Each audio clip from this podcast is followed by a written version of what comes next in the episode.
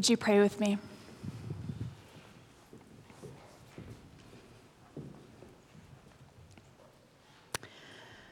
Journey with us, O holy God, as we make our way to the cross. Sharpen our focus, that our attention may center more on you than ourselves. Lead us through the shadows of darkness and prepare our hearts that we might be a people of prayer, ready to perceive and respond to your Son and our Savior, Jesus Christ. In his name we pray. Amen. Our scripture reading this morning comes from Luke chapter 13, verses 31 to 35. At that time, some Pharisees came to Jesus and said to him, Leave this place and go somewhere else, for Herod wants to kill you. Jesus replied, Go tell that fox. I will keep on driving out demons and healing people today and tomorrow, and on the third day I will reach my goal. In any case, I must press on today and tomorrow and the next day, for surely no prophet can die outside Jerusalem.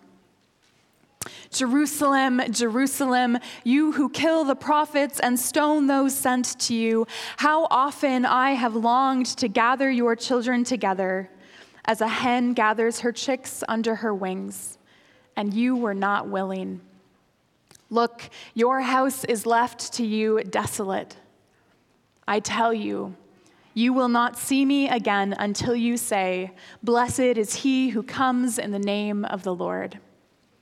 This is the word of the Lord.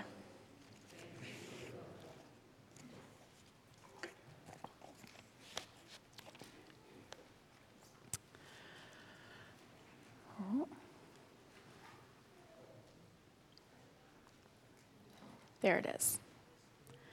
There's an old Aesop's fable that's called The Rooster and the Fox. It goes like this. One bright evening, as the sun was sinking on a glorious world, a wise old rooster flew into a tree to roost. Before he composed himself to rest, he flapped his wings three times and crowed loudly. But just as he was about to put his head under his wing, his beady eyes caught a flash of red and a glimpse of a long pointed nose, and there, just below him, stood Master Fox. Have you heard the wonderful news? cried the fox in a very joyful and excited manner. What news? asked the rooster very calmly. But he had a strange, fluttery feeling inside him, for, you know, he was very afraid of the fox. Your family and mine and all other animals have agreed to forget their differences and live in peace and friendship from now on forever, said the fox. Just think of it. I simply cannot wait to embrace you. Do come down, dear friend, and let us celebrate the joyful event. How grand, said the rooster. I certainly am delighted at the news. But he spoke in an absent way and, stretching up on tiptoes, seemed to be looking at something far off. What is it you see? asked the fox a little anxiously. Why, said the rooster, it looks to me like a couple of dogs coming this way. They must have heard the good news, and. But the fox did not wait to hear more. Off he started on a run. Wait, cried the rooster. Why do you run? The dogs are friends of yours now. Yes, answered the fox, but they might not have heard the news. Besides, I have a very important errand that I had almost forgotten about. The rooster smiled as he buried his head in his feathers and went to sleep, for he had succeeded in outwitting a very crafty enemy. Foxes are everywhere. We know a fox when we see one, a hunter, a conniver, not to be trusted. In our scripture reading this morning, there's at least one, if not a handful, of foxes who are out to lure their prey into a trap. The obvious fox, the one Jesus names, is Herod. Now, it's really easy to become confused by all the Herods in the Bible. It was Herod the Great who tried to have Jesus killed when he was just a toddler. But he died soon after that story took place. And it is his son, Herod Antipas, who had John the Baptist beheaded and who would later put Jesus on trial. But at this point in the story, in the gospel, we're not quite sure what this Herod's relationship with Jesus is. Since he had John the Baptist beheaded, it is probably safe to say that Herod didn't feel warm and fuzzy towards those who gathered large religious followings and grew ever more popular among the people. He very likely could have seen Jesus as a threat. We don't really know, but the warning from the Pharisees could have been true. Herod certainly could have been out to kill Jesus. But I think the real foxes in this story, and I think Jesus knows this, are the Pharisees. The Pharisees certainly feel threatened by Jesus. He is upending their rules and order. He's healing people on the Sabbath. He's forgiving people of their sins and is amassing a great following among the Jews. He is undoing what the Pharisees have spent decades, have spent centuries even, building up all their rules and regulations, the right way of following God. It would quite behoove them for this Jesus fellow to make himself scarce and keep his crazy ideas to himself. So maybe the Pharisees are looking out for Jesus. But I think it's more likely that they are trying to trick Jesus, masking their own intentions with feigned goodwill. Herod is out to get you, they say, so you'd better leave. Maybe they think they can get Jesus to do what they want while saving face with all of the people. Foxy indeed. We're all familiar with foxes. People who are out for their own gain and who will use any means to get what they want. People who are sly and crafty, who can't be trusted. People who are always on the hunt, always looking to get ahead, always thinking about their next move.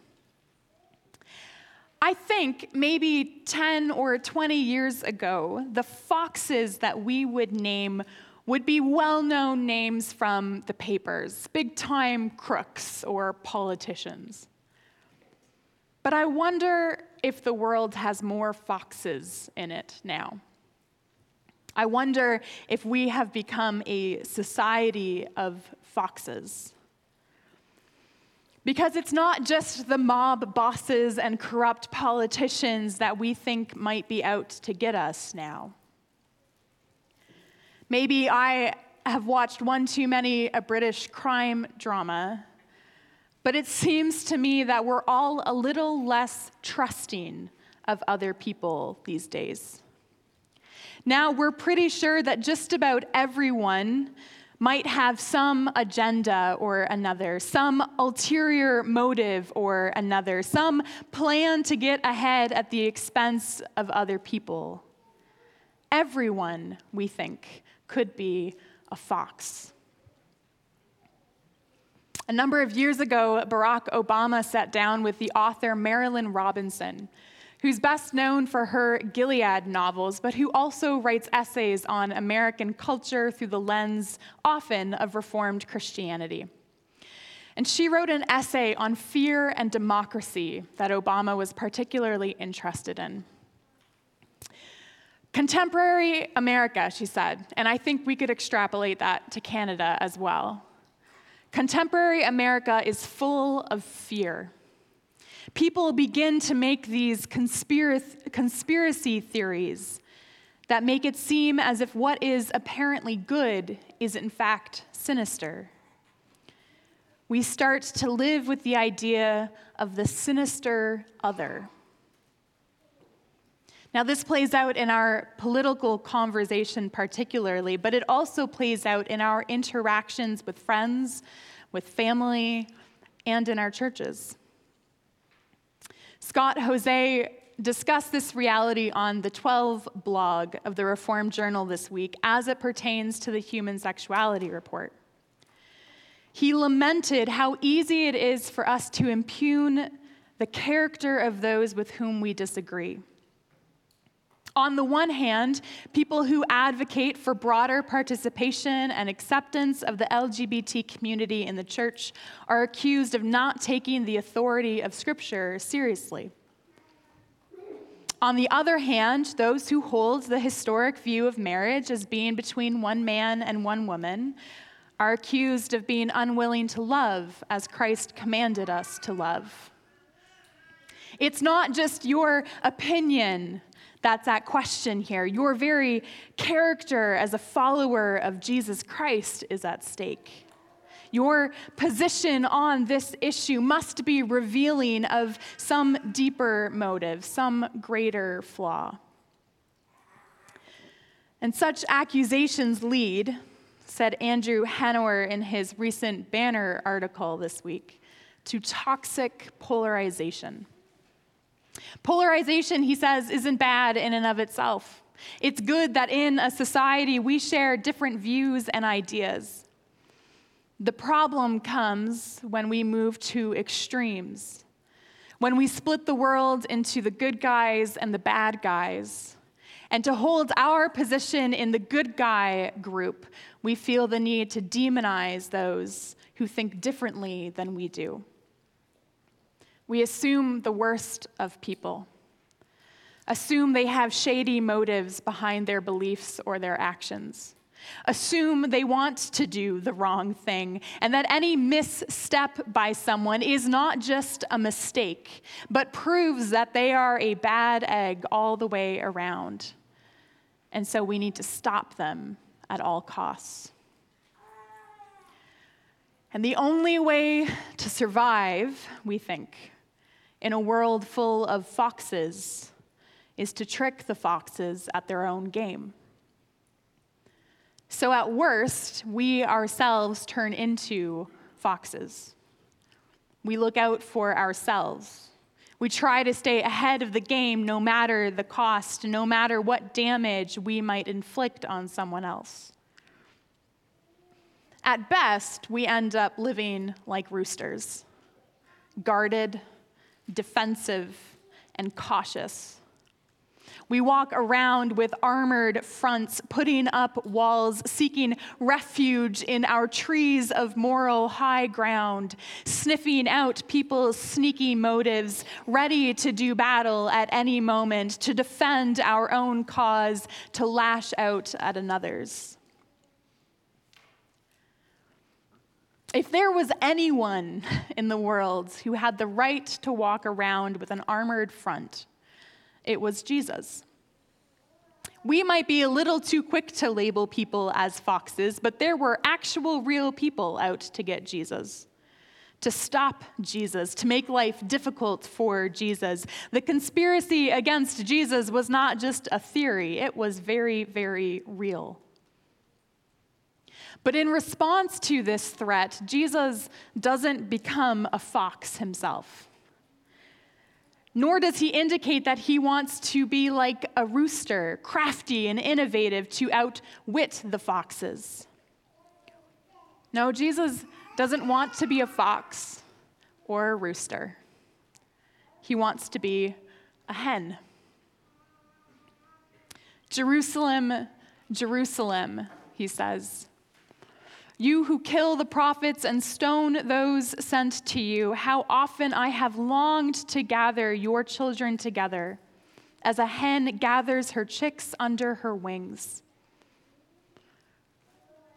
Jesus knows the fate that has befallen people like him before.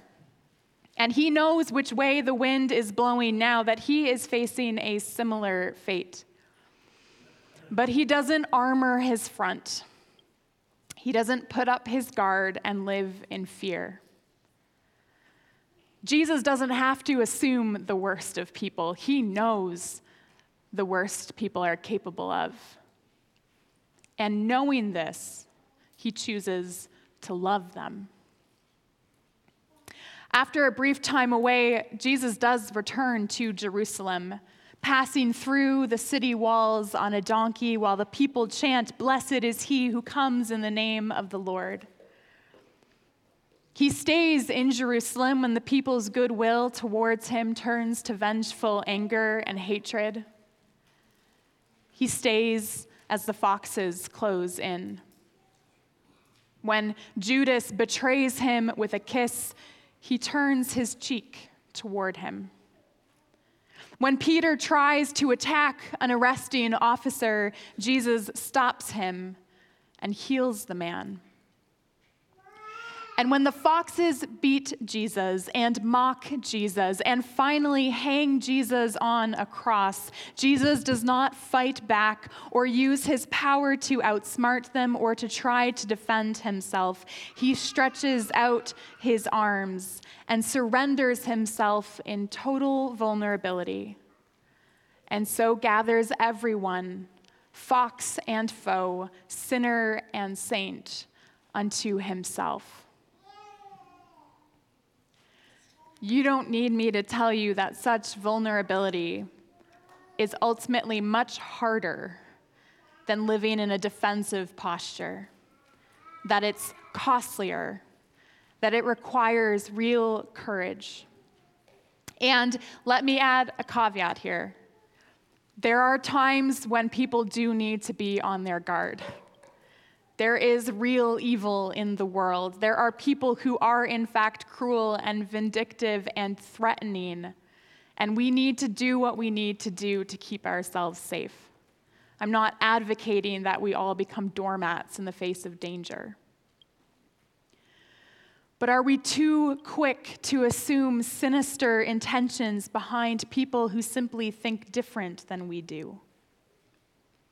As our society becomes increasingly polarized in the worst kind of way, and we become more fearful of the other, and we're quick to assume the worst in others, I wonder if we might discover by removing our own armor and taking down our walls, by becoming vulnerable with one another, by acting as a hen that the person in front of us is not, in fact, a fox.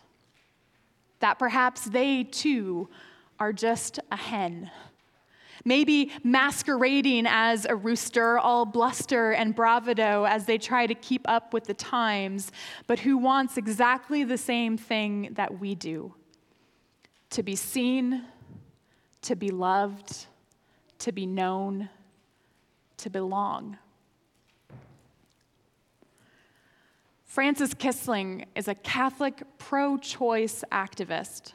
She's a staunch defender of a woman's right to choose, which puts her on one side of a deeply contentious issue in the church. She is also deeply interested in how to be in relationship with those who think different than she does. And in an interview with Krista Tippett for the On Being podcast, she said that the only way to move forward in any real productive way on issues like this is to have the courage to be vulnerable in front of those with whom we passionately disagree. And such vulnerability means removing our armor, of living, as Brene Brown says, with a soft front holding our pain and our fear and our discomfort in front of us, outside of us, rather than wearing it as a shield, letting it become a part of us, the only part of us that people ever get to see. Because only when we allow people to see our true selves can we be in true community with one another. That's hard. I am the first to admit that that is hard.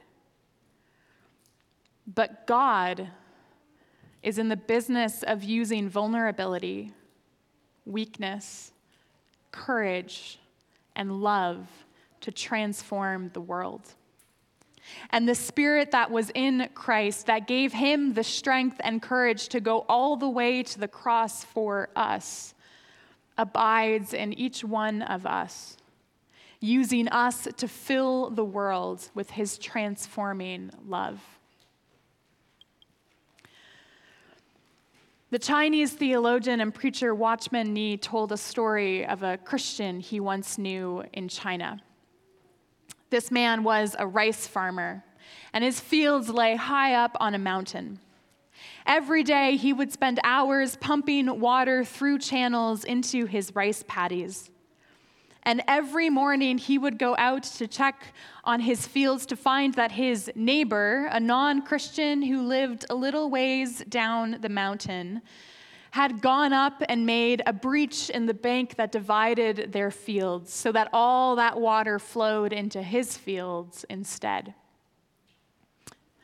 After a number of days of this, the Christian pondered what he should do.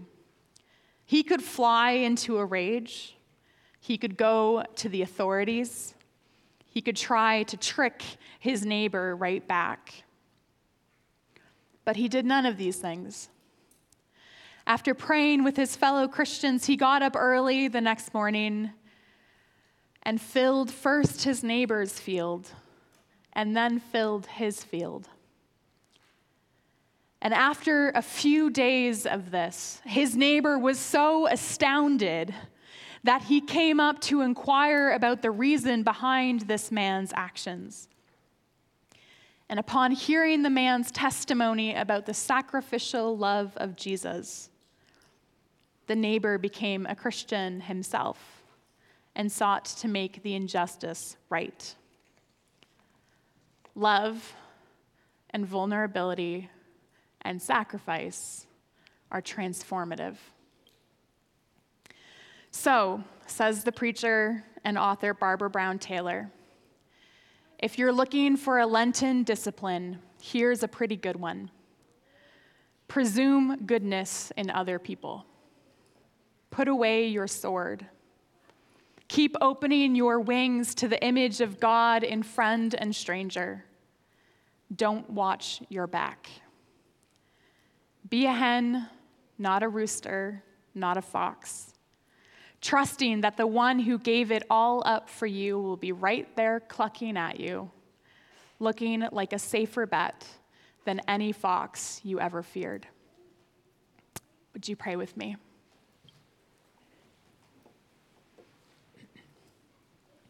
Lord Jesus, we cannot comprehend your love for us the love that knows our worst thoughts and attitudes and actions and yet desires to be in relationship with us.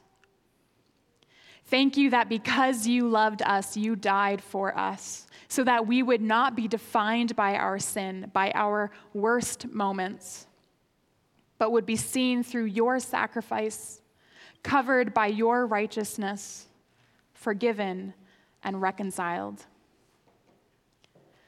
Help us to love as you have loved us. Give us the courage to be vulnerable with one another, to ask questions and seek to understand the other, to share our own thoughts and feelings and stories honestly, so that we might truly know one another, so that we ourselves would be known. We stand amazed at your love, Jesus. Make us a people who love big and love well. We pray this in the name of Jesus, our Savior. Amen.